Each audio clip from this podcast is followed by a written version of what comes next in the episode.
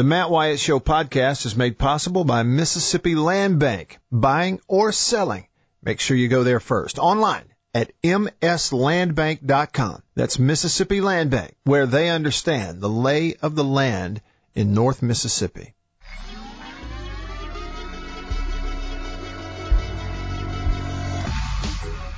Hey, hey, let's go. I'm Matt in the Farm Bureau studio. Farm Bureau, go with the home team. They are your home team at Farm Bureau Insurance across the state of Mississippi in all 82 counties available to you. Hometown Heroes, that's your local Farm Bureau insurance agent. Thanks for tuning in. What's up, y'all? It's a Tuesday of game week. Can you are you still uh, like just amazed that it is actually here? that for the SEC it is game week? I mean, does it feel like game week? Yeah, it does to me. Feels that way to you? Oh yeah, absolutely, man. The weather especially makes it feel that way. Yeah, the weather definitely has something to do with it in terms of, you know, it, it you know because normally we've played two three games by now in the blazing hot sun. Yep. Right, and now we're going to play our first game after the nice weather arrives. Maybe it ought to, maybe we ought to do this every year. Has anybody brought that idea. up? Yeah. Kind of like bringing the bringing back the old time for school, the day Yeah. after Labor Day, Yeah, the day after Labor instead Day. of starting July. Mm-hmm. I think our calendars have gotten all fouled up. Now, I didn't necessarily come in here wanting to start the show this way, but now that we're on it, JB, look. I agree 100%, man. So college baseball, its calendar is all fouled up, and that sort of starts the spring schedule, which bleeds over into the fall. If we look at the calendar year in college sports, really in sports in general, but let's just look at college. See, basketball bleeds over from the fall. It starts in the fall, comes into the spring. Basketball's fine; it's an indoor sport, doesn't matter. But as far as outdoor stuff, we've got college baseball starting in February. Right. It's it's so nasty and cold in the deep south. In February, we're playing games with sub freezing temperatures. Okay? Always great to hit a ball off the handle when it's 45. Yeah, so no wonder teams in, let's say, Big Ten states, Michigan, Ohio, they're not playing any baseball in February. They're having a hard time getting games and practices in outdoors in March. Okay, let alone Colorado. Okay, so you're, because of the calendar for college baseball, you've eliminated, you know, a lot of the country in the early part of the year, so why not back it all up? You grab uh, some of the attention of people who are sports fans during the summer, and you know they get into July, all they have is what Major League Baseball. Well, what if you took college baseball into July? It might help the sport sport to grow, and push it all back. You know, start practice at the beginning of September instead of the beginning of August. Start the games in October. I don't know. I'm just saying. If you're asking me, now I'm a person who is, I'm cold natured means I get cold very easily and I don't like the cold. I like the hot. Um, I'm out going, you know, for a walk in the neighborhood yesterday and today, JB, in this cool air.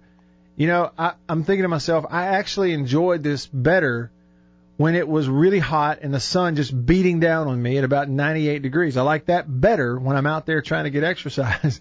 Yeah, because you sweat. Yeah. You want to, yeah. you you get a sweat going, you get loose quicker. You know, so but having said that, I think sitting on metal seats with a with a concrete base in a football stadium, you would rather sit there and need to find a way to warm up Facing the west. as opposed to sitting there and trying to wa- find a way not to die from heat stroke, which is what we get in the first few weekends in September. Which leads me to my next point. Do you believe in global warming or not? I'm kidding. I'm totally kidding. I did not. I, I just threw that out there just for effect. I don't want to talk about that. Yeah. I don't blame you. Anyway, so It's getting kind of cool in here. Yeah, well, it is great weather for sure. It is absolutely great weather uh, out outside. Inside, I can't speak to that. Depends on what your wife wants to keep the thermostat on, whether it's nice inside or not.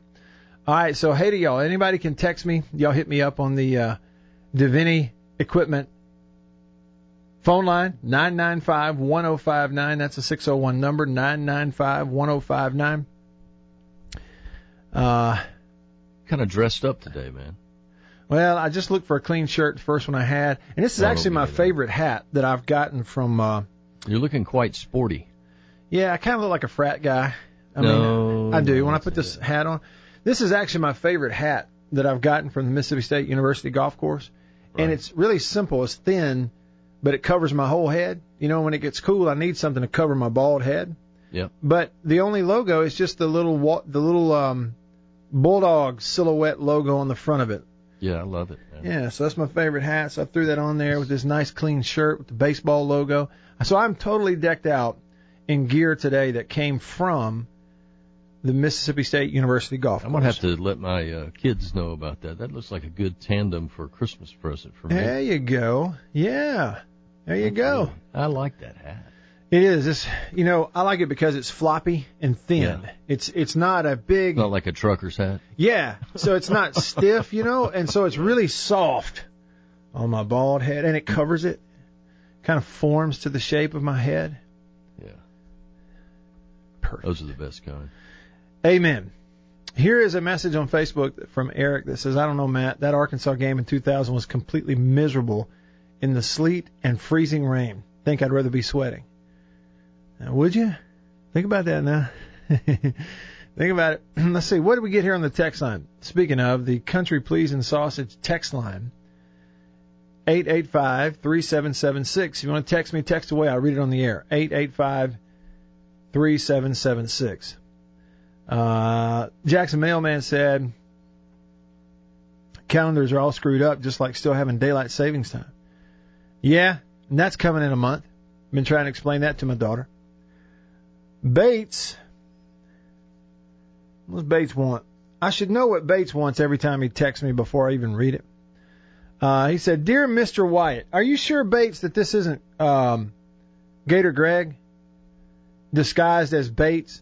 Because he's calling me Mr. Wyatt. You know, Beaver calls me Matt Wyatt, and the whole name, no matter the scenario. Gator Greg always calls me Mr. Wyatt. And Bates says, he says, Dear Mr. Wyatt, with SEC kicking off on Saturday, everybody fired up about Coach Prime. You know what we all need? Some neck by the Sonic Boom. Thank you in advance. Well, you're welcome, Bates. You get it. And I can actually read you a few headlines too while you listen to the Sonic Boom.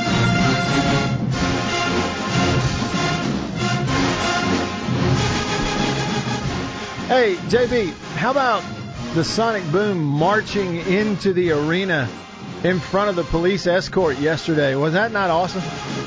Yeah, I mean that whole scenario is kind of like, like we said when we first found out about it. Who would have thunk it? I know. right? I know. Kiffin, Leach, and now Prime, Prime, Prime time. Prime time. Hey, Prime look, time. my in-laws, you Coach know, Prime. my in-laws live in Vicksburg, so their local news they get is all Jackson stations. And my mother-in-law called me last night and she said, "I just want you to know that the news is 20 minutes into their newscast and they've talked about nothing but Deion Sanders the whole time." Yeah. He was on this morning when I got up to head out to Live Oak. It's great. It's going to be fun for sure. See how it goes. Now they got work to do now. And I got a feeling meanwhile Alcorn who's been winning and winning and winning and has players and established program and established coaching staff connections throughout the state sitting there going, Uh oh. "We're not going anywhere." no, no. Alcorn, trust me, they're saying we're not Bring going anywhere. Yeah, Yeah. trust me. Bring it on. All right, Walking Bully is on the Davini Equipment phone, but when I first got the message from JB, he typed Walking Boom. You know what was on my mind? I know exactly. you ever have that happen, like where you're Oh, thinking yeah. one thing, you're trying to type something else, and what you type is what you were thinking.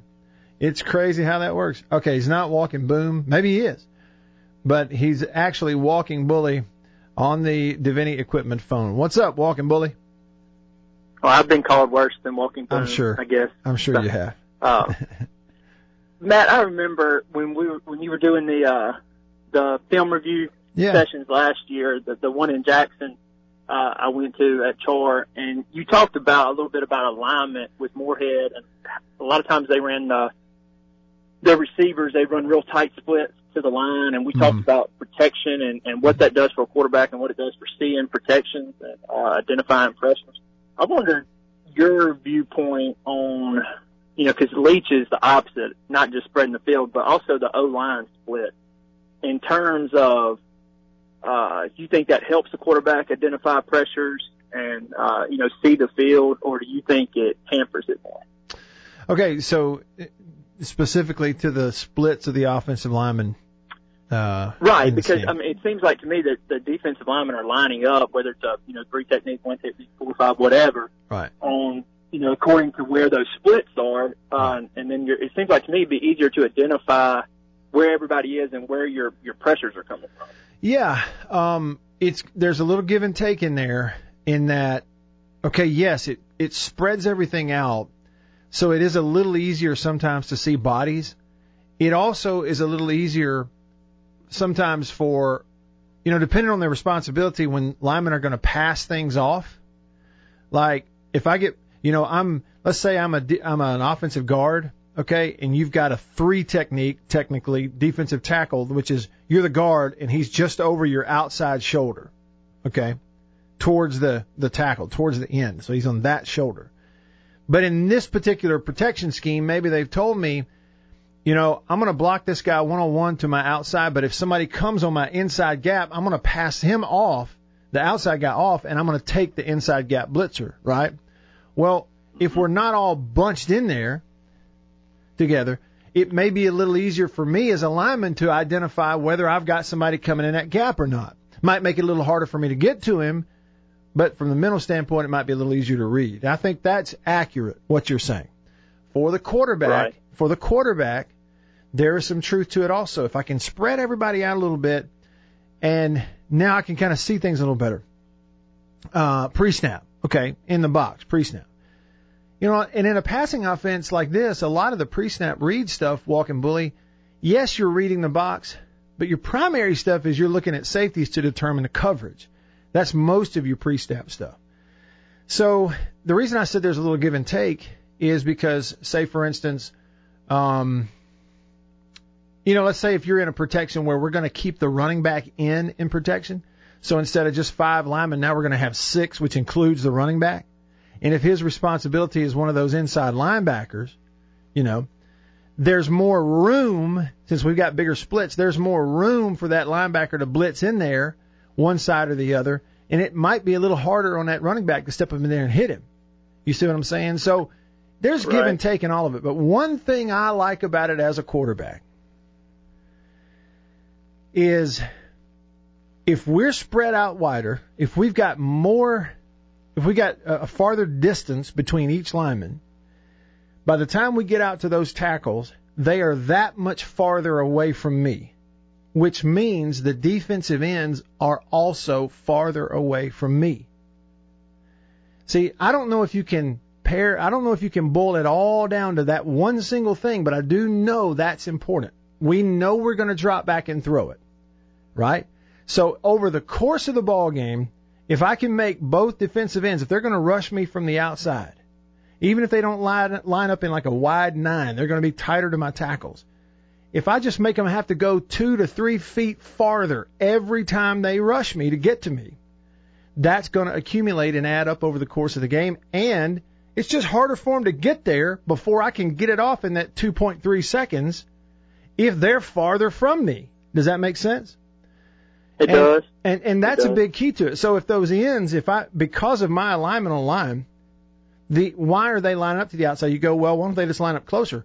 Well, they don't want to do that. They want to make sure if whoever's got that outside containment, whoever's supposed to be setting the edge, okay, on defense, they've got to be outside of where our edge is. If he lines up inside, we'll just run outside. There's nobody out there. He's got to be outside my tackles.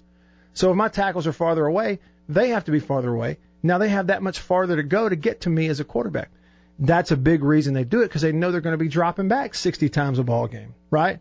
So there's give and take. Nothing is perfect, but for what they're going to do, spreading them out, it will help with identifying, you know, who we're blocking and how, and it will help you in that over the course of the game. Those ends got to go a lot farther to get to the quarterback. Does that help? Yeah, that makes sense, and, and I'll spin that spin that around the other side of the ball, and then I'll hang up thoughts on this. But uh, from a defensive line standpoint, I know you've gotten to watch some scrimmages, um, and I heard Crumedy on one of the player interviews after practice the last week or two, and uh, and he made a statement. I'm paraphrasing, but made a statement about when he was asked how he likes the the new defense, and he said, as opposed to like holding the point, you know, as a defense, as an interior defensive tackle, uh, it's more slanting into gaps and getting mm-hmm. in the backfield.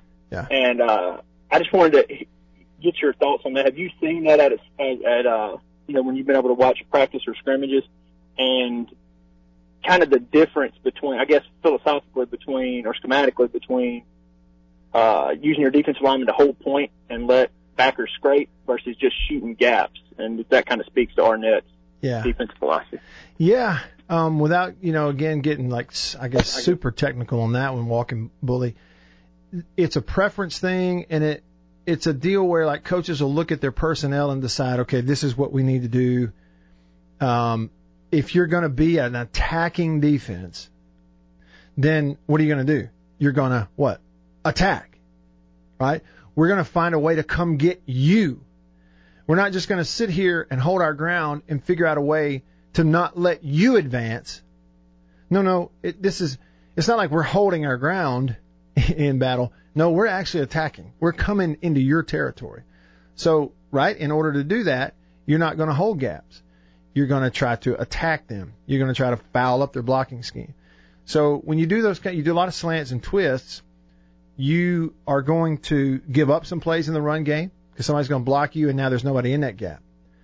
You're going to give up cutbacks sometimes. If you lose outside contain, we're slanting one way, we don't get contained, back cuts back. Teams are going to run counter and pop it outside. That'll happen some.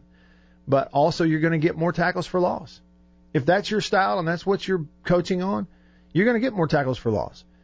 And so it's a little bit more of a risk reward in, in that type of scheme. But when you're doing it out of three defensive linemen and three linebackers or four linebackers, including that, that fourth, whatever that personnel is, then it's, I think, a little easier to set the edge and not give up the cutbacks because the, the edge protection of the cutback is coming from the next level. Anyway, that's just a thought on that. I think ultimately, any defensive coach, you have an idea of what you want to be. If you have like legitimate NFL personnel on that defensive front, a lot of times what you're going to do is you you don't have to risk as much as shooting gaps and running twists. What they're going to just take a double team, push them right back in a quarterback's lap, and then that leaves our linebackers free to run around. But if you don't have that dominant defensive front, you may have to do a little bit of, of uh, slanting and twisting and figuring out ways to to be a slanting front where we can try to penetrate and mess you up every now and then. You know, you may make eight on first down, you convert on second down, Come back, it's first and 10, and now boom, we get you tackle for loss. Now it's second and 15. You know, so it's a little bit more risk and risk reward. And I really appreciate the call. And somebody else did too, Walking Bully. Let's see here. Unnamed texter said Walking Bully was a great call. There you go. Hats off to you. All right, look at all these texts. Let me get into these, and then we're going to come back in four minutes, in about four minutes, and we're going to talk about the Saints. What happened? Why it happened, and what it means going forward. I said on yesterday's show I thought the Saints were the best team in the NFC. Well, maybe not. Maybe they just got beat. But we'll talk about that coming up. Jason in Flagstaff, Arizona says, uh, "Yep, game week after being about eight minutes from not having college football at all is amazing." He says, I will not complain about anyone's COVID precautions. If they decide to put coaches and staff in bubble wrap, I'm for it as long as they're playing football. Well, and speaking of that, Jason, um, I saw the, the tweet earlier, and JB sent me a link. We'll bring this up at some point, but the SEC is using a a certain technology where every player is going to be wearing a really small device that allows them to kind of track, I'm sorry, track COVID stuff, do a better job of contact tracing, and all do it analytically. It's pretty cool. I think they're doing it in the NFL also, but they're going to do that in the SEC. Every player is going to have one. we can learn a little bit more about what that is. Um, State grad 98 said, so global warming brought on the coronavirus? Bates is not Gator Greg. He's confirmed that. He is indeed Bates. Got it. Now, how about this? Raider Nation sent us something this morning on the uh, Country Pleasing text. He's feeling good about himself. Since entering the NFL in 2014, Derek Carr is one of just five quarterbacks to have 20,000 passing yards, 125 or more passing touchdowns, and fewer than 65 interceptions. The other four, Tom Brady, Russell Wilson, Aaron Rodgers, and Drew Brees. Pretty good company. Yeah, I'd say he's pretty solid there, and he played really well in the second half, and that was after getting hit and sacked and everything in the first half. He just hung in there and played and played. Uh, Paul is watching on the YouTube live stream. He says, "What time is the game?" Saturday, Mississippi State at LSU is a 2:30 Central Time kickoff. It'll be the uh, CBS game uh, this week. The bald guy texted us and he said, "How funny would it be if they told Deion Sanders that he had to live close to campus?" oh, I'm sure he wouldn't have a problem with it. Kobe says, "You think Jay Hopson to come to JSU and run the offense?" Well, Jay is. Um, He's a defensive guy, isn't he? Yeah, he he was a defensive coordinator at places like Michigan and Memphis and others. And They- that they was my said- understanding. Played Yeah. defense. That's correct. I think uh, rumors out that he talked to Herbert Davis about coming in and being the OC. Rumor. Rumor, rumor, rumor. Coach Coach Davis uh, would never call a reverse on his own five yard line when he's trying to bleed out the clock. I know that much. Y'all stick around.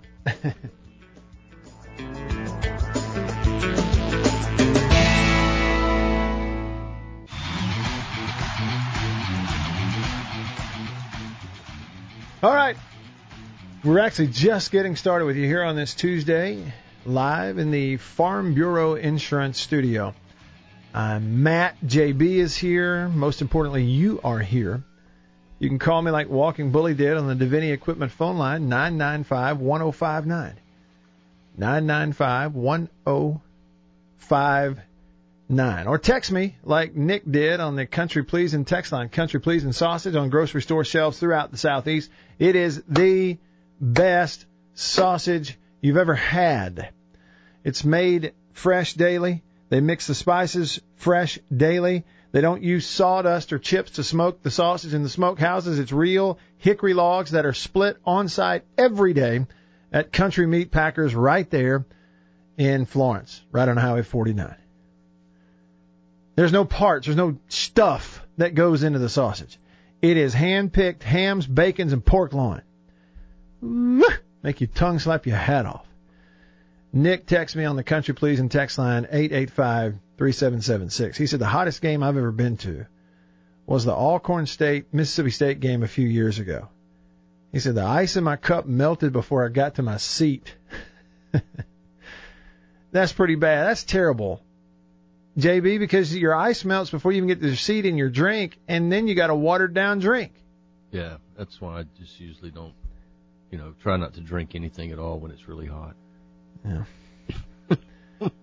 Hey man, speaking of sausage, I don't know if you knew this. I, I I didn't know if I could say anything yesterday, and I found out when I got to the studio today that it'd be all right. But yesterday when I got in here, we had an ice chest in the studio, Yeah. and in that ice chest was Mhm. a bunch of uh, deer sausage, jalapeno and cheese, Yeah. cheese, plain. I mean, uh, ground deer and some deer steaks. Yeah. And uh, it, it's my understanding that those deer steaks are only available to you for a limited amount of time. Yeah, well, and that's true. Um, I'm going to be down that way on Friday. I don't think I'm going to be there for the show, but I will be down that way, so I may have to pick them up then. Yeah, you better get them because Beeve said, Chicken Yeah. Hawk said, if if you don't pick them up in time, then, then Beeve can have them. Yeah, he's right, and rightfully so. I don't want to waste it. Uh, look, and and that's it. Um, Chicken Hawk dropped off some uh, deer sausage last year, Yeah. and inclu- including some that was maple flavor. I think there may be uh, one of those in this uh, this thing right now. Hey, it was fine. Now you got to cook it a little differently because of sugar in it. Right. So you know it'll it'll burn quicker if you're not careful. I guarantee if you come by here and pick those uh, deer steaks up. Those Morgan boys, after they have a victory, they'll know how to cook them. Oh, did you just predict a win for Warren Central on Friday? I did. All right, sure so it's on the record. The Vikings. He's taking the Vikings, Vikings uh, over the Germantown what? Mavericks. Germantown Mavericks. Mavericks. Okay, Germantown Mavericks. Yeah, got it. I think the boys in the Viking land will be a a uh, a it, it'll be a Nordic try for the Mavericks to make it. I got you. That's good. White Denzel said, Matt, can you tell me why the Booger McFarland vehicle was on the sideline last night? Lucky that Abram wasn't hurt. You're right.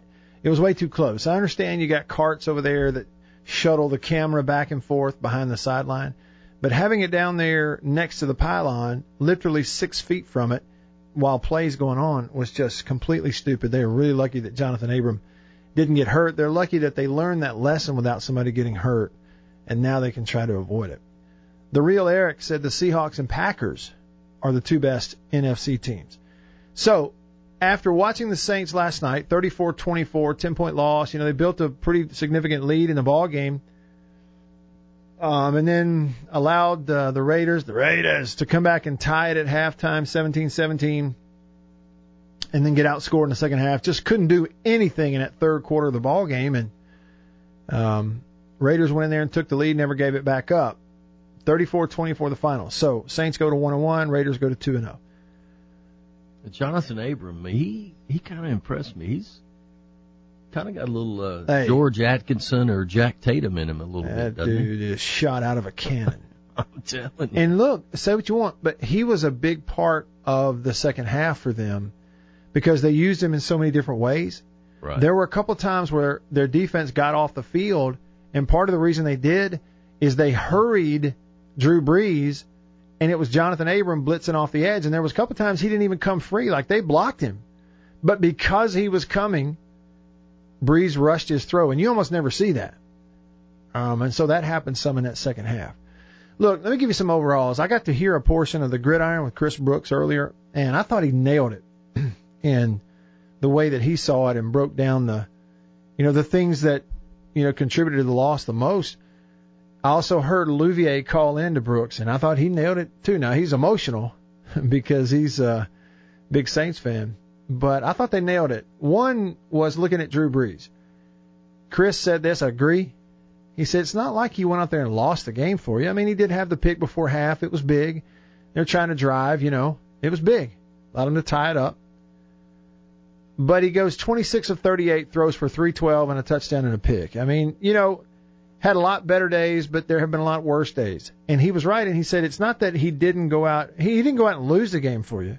It's just he didn't go out and win it for you. And and over the last ever how many years, Drew Brees goes out and wins games for you, and he just didn't do. He just wasn't able to do that. The other thing was, after the slow start for the Raiders, after about the first six seven minutes of the game, JB just my naked eye said, and I said it out loud watching it a couple of times. The Raiders are just playing harder. Yeah. They just want it. They just they act like they play. They, I watched they played Josh, like their coach. exactly right. they played and coached as if they just wanted the game a little more. Yeah. They were more aggressive. They were more physical after they got down. Yeah, I, I made mean, the comment to my son. I said, you know, it it takes a while for a team to develop the character and the attitude of its coach. Yeah. And you can see the difference between them last year and this year. It, it is night and day. Well, yeah, and you know what else too? Talking about coaching. Listen, the Saints got out coached. Yeah. They squarely got out coached when they were on defense. Mm-hmm. The Raiders' offense and their offensive staff. Now it takes Derek Carr to make it work, who I thought was outstanding. The 28. tight end wasn't half bad. Well, that's the thing, though. It all centered around the tight end, Darren Oh, they- Waller. half the yeah. country, half the country Yeah. watching this game going, who is Darren Waller? Yeah. Well, he played at Georgia Tech. He's a hybrid, and he caught 12 balls for 103 yards. But here's the thing. And they couldn't tackle him either. They couldn't tackle him after he caught it. But here's what they were doing. They're targeting him, getting him in any matchup they wanted. Okay. Yes, at some point in the game, they found out the Saints don't have anybody that can cover him. Hmm. But at, but you notice he wasn't just going off in the first three series of the ball game. It took them about a quarter to figure out, wait a minute, they don't have anybody can cover him. Now, he's their leading receiver last year. They know what they have in this player. It's just they go into this game with the Saints, they're respecting their personnel. Well, after about three series, there wasn't any respect anymore. They realized, let's just, we're going to get him in the slot. We get him lined up on any of their two safeties or any of their linebackers. Yeah. Let's get him the ball. And they cannot cover him. So they just go like- to him and go to him and go to him. Right, just like the Saints used to do when they had Jimmy Graham. just like that when nobody could match up with him. And then what do they do? In their most crucial plays on third downs and on the goal line, they used him as a decoy. Mm-hmm. he caught all those balls, caught one touchdown. Okay? Zay Jones gets one catch, it's for a score. Ingold, the back, gets two catches, one of them is for a score. They used him as a decoy in the goal line to move defenders out of the way and then just kind of taking candy sort of thing. They totally, Jon Gruden and his staff had the Saints defense on a string starting in the second quarter. And then uh, to go back to the physical part of it, I felt like that Raiders defense fed off of Johnathan Abram and his aggressiveness and physical nature. Oh, I have no doubt, man. I, that's why I made the reference to Jack Tatum or George Atkinson. I Right. mean, he was just a bolt of lightning, just about every time he did something. And It on was- the uh, on the other side of the ball, JB, yeah, the most physical guy on the field who played the hardest was Josh Jacobs, a running back for the Raiders. Oh, yeah, yeah. Okay, he set he started in the second quarter setting the tone for his offense, and they became more physical. I thought that game See, I think was that's a great what the example Saints of need. that. I, I think the Saints need a running back like a Josh Jacobs or someone of that caliber Mm. because Kamara, Kamara can't. I mean, he, I, I just don't think he's that that type of back. Did they You- have it in Mark Ingram and let him get gone? I, I think so, but I think they probably thought Mark was kind of washed up, and he's kind of flourished in this this system up there with Harbaugh. Yeah. But um, but you know that's I, I kept saying last night over and over to, to my wife who could care less because they were big stupids. You know, can't believe the Saints are losing. You know, and I said they need a bigger running back. Mm. They They, need some physicality. Need some physicality. Yep. Kamara Kamara finished with 79 yards and a couple of TDs. And if you notice, like there, Latavius Murray gave him three carries for 14. It wasn't so much that Kamara was having a good ball game; he was a leading receiver for the Saints. Also, you're right, John. It's just they didn't have a change of pace at any point. Now, somebody text, I mean, messaged on Facebook here or commented on Facebook and said Brees's arm looks old. There's a lot of talk about that. Look, he's 40, 41. His arm is not what it was five years ago. Is it good enough to go win? Yeah, it is. And yes, early in the game, he missed some. But he's still good enough to go win. They've just got to be more physical on defense. They, um, That's the key to me. I think that you know everybody could be chicken little about Yeah. Drew Brees. That ain't gonna happen. Their defense is porous. they've got to be more physical on defense. You run up against some of these other teams you're going to face. There's some more Josh Jacobs and Darren Wallers out there, I promise you. Y'all stick around.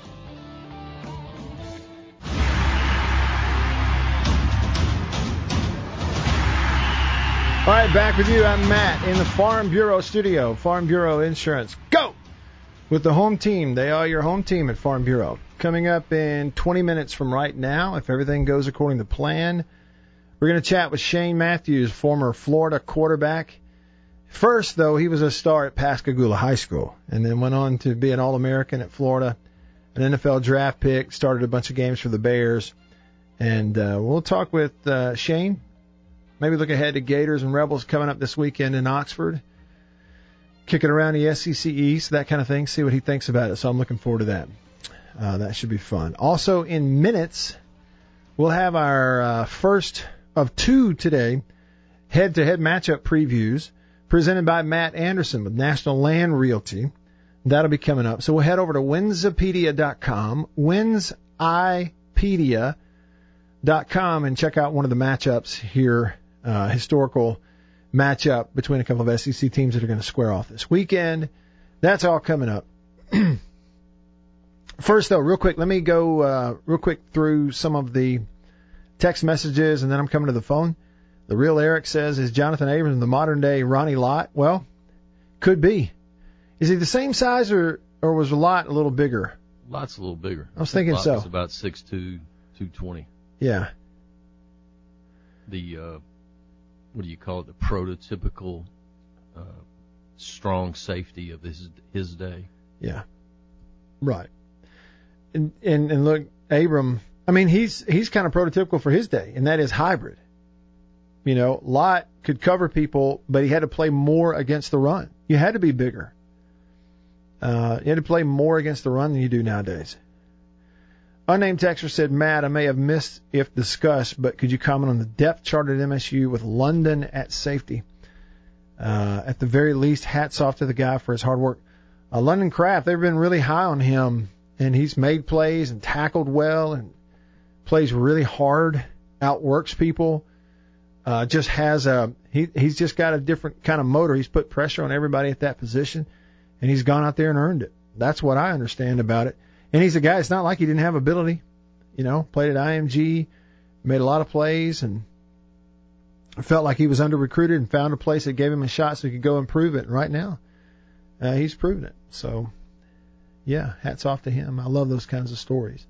But again, I mean, it's not just feel good. The guy's been the best at that position and he can run, and he's big, and he thumps. Let's see here. Davini Equipment phone line, Davini Equipment, Madison and in Jackson. Rebel Red and Blue on the Davini phone. What's up, Rebel Red and Blue?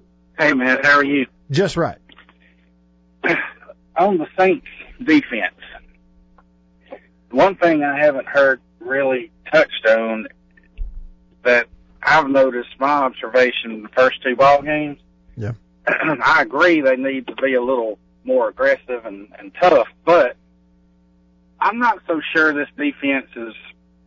I don't want to say not real talented. I, I think they're they're wanting, and the reason I say that is because look at the first two weeks at the penalties they're getting, and when you're getting, you know, they've had a good many pass interference calls um, and and at critical times. They how many times last night did they keep a drive alive for the Raiders on a on a penalty? And you know, Matt, you played ball a lot of times when your defense are getting a lot of penalties. Uh, they're overcompensating for a shortfall. For something, yeah. Mm-hmm. And and I'm not so sure the secondary for the Saints is not the weak link. Yeah, I hate to say that. I know, I really and everybody secondary is a little weak. and everybody's so high on I'm. Lattimore, you know, and and maybe rightfully so, but it's not, it's that's just one guy. You're right about the penalties, and in that game last night it was huge. You're talking about um a difference in over a hundred yards. Saints at ten penalties for 129, and you had the Raiders sitting there at three for 13. So you know a big difference. You look at total yards, the Saints outgained them, right? You know in terms of moving the ball on offense. You look at throwing the ball, the Saints out threw them. You look at running the ball, the Raiders only ran the ball for four more yards than the Saints did. But a huge difference, and they both were three out of four in the red zone. But a big difference in the penalty category. Three for 13 against the Raiders, 10 for 129 yards went against the Saints last night. That's a good point. R- really appreciate the call. Thank you. He's got a great point. You know, in two weeks. And look, it's two weeks. That's the other thing. This is not a normal season. It has not been a normal preseason or, or camp. So if we look out there and go, well, tackling's been poor. Okay. Well, that, that's one thing I expect. Well, some teams that maybe didn't have as physical of a camp for whatever reason. Maybe the guys got banged up. Maybe guys got COVID. You know, I don't know. Maybe so they're having more penalties. Well, okay. Uh, This is a year where I heard a former player. I think it was uh, yesterday. Well, I don't remember who it was. It was a former NFL player doing an interview yesterday, and he said, "Oh yeah, by week two, you know who you are. You know, you kind of are what you." No. This is a former player who hadn't played in years. He never went through an NFL season where they had no preseason games. Sure, you kind of know where you are in week two of the regular season normally because you played technically six ball games. including four in the preseason. You don't have any of that now. So any of these teams, you look at, okay, well, they have this issue or they have that issue. The Cowboys did something unheard of on Saturday, on, on Sunday.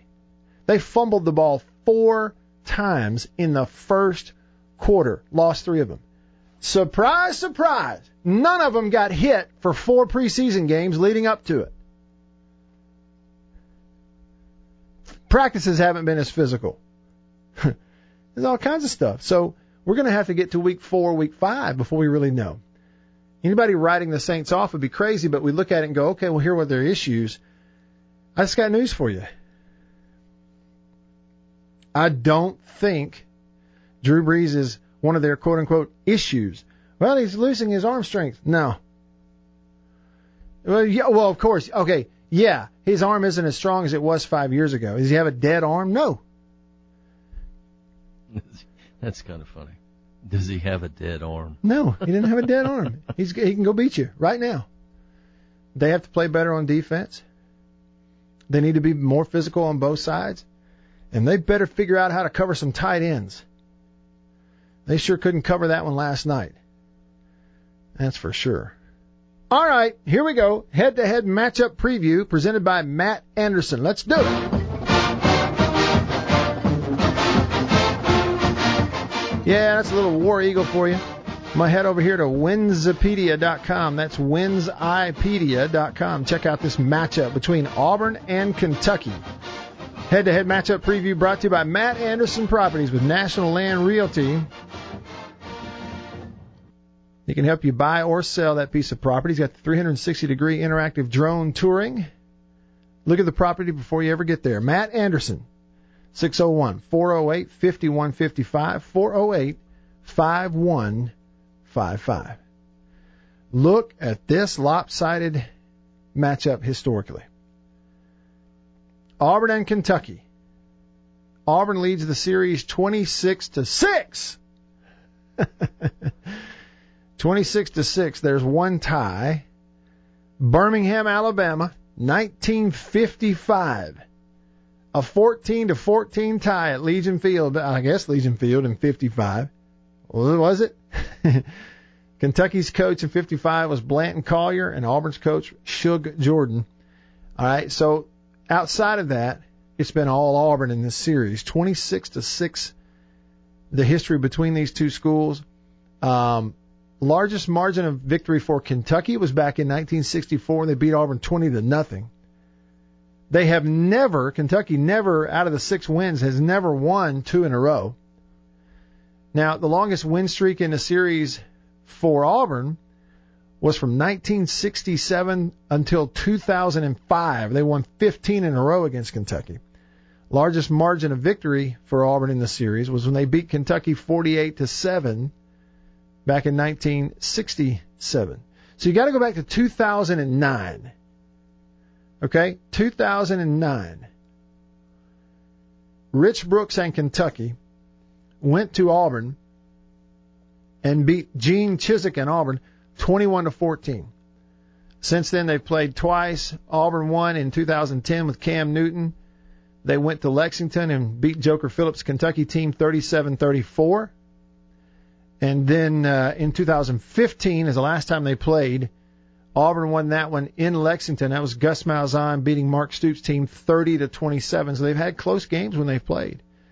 Here the last two times, where they're really spread out because of the rotation uh, in the league and all that. You know, they just haven't played a whole lot. Like you say, I mean, they played in 2015, 2010, and 9. Before that, you'd have to go back to 2005, 2004 prior to 2004, they played in 95, so you had basically a 10 season, nine year, 10 season gap between when they played. And so they just haven't played each other a whole bunch, and they're going to play this weekend.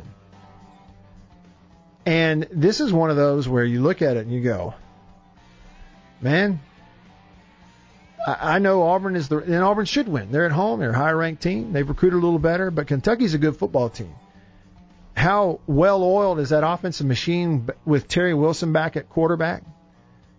And Auburn has had all these guys miss practice because of COVID. And I could easily see Kentucky having their act together and going in there and winning that game this weekend. And nobody batting an eye at it. I think it's a heck of a matchup. That head to head matchup preview from Winsipedia.com brought to you by Matt Anderson Properties with National Land Realty. Hour two coming up. We'll talk to Shane Matthews. Stick around.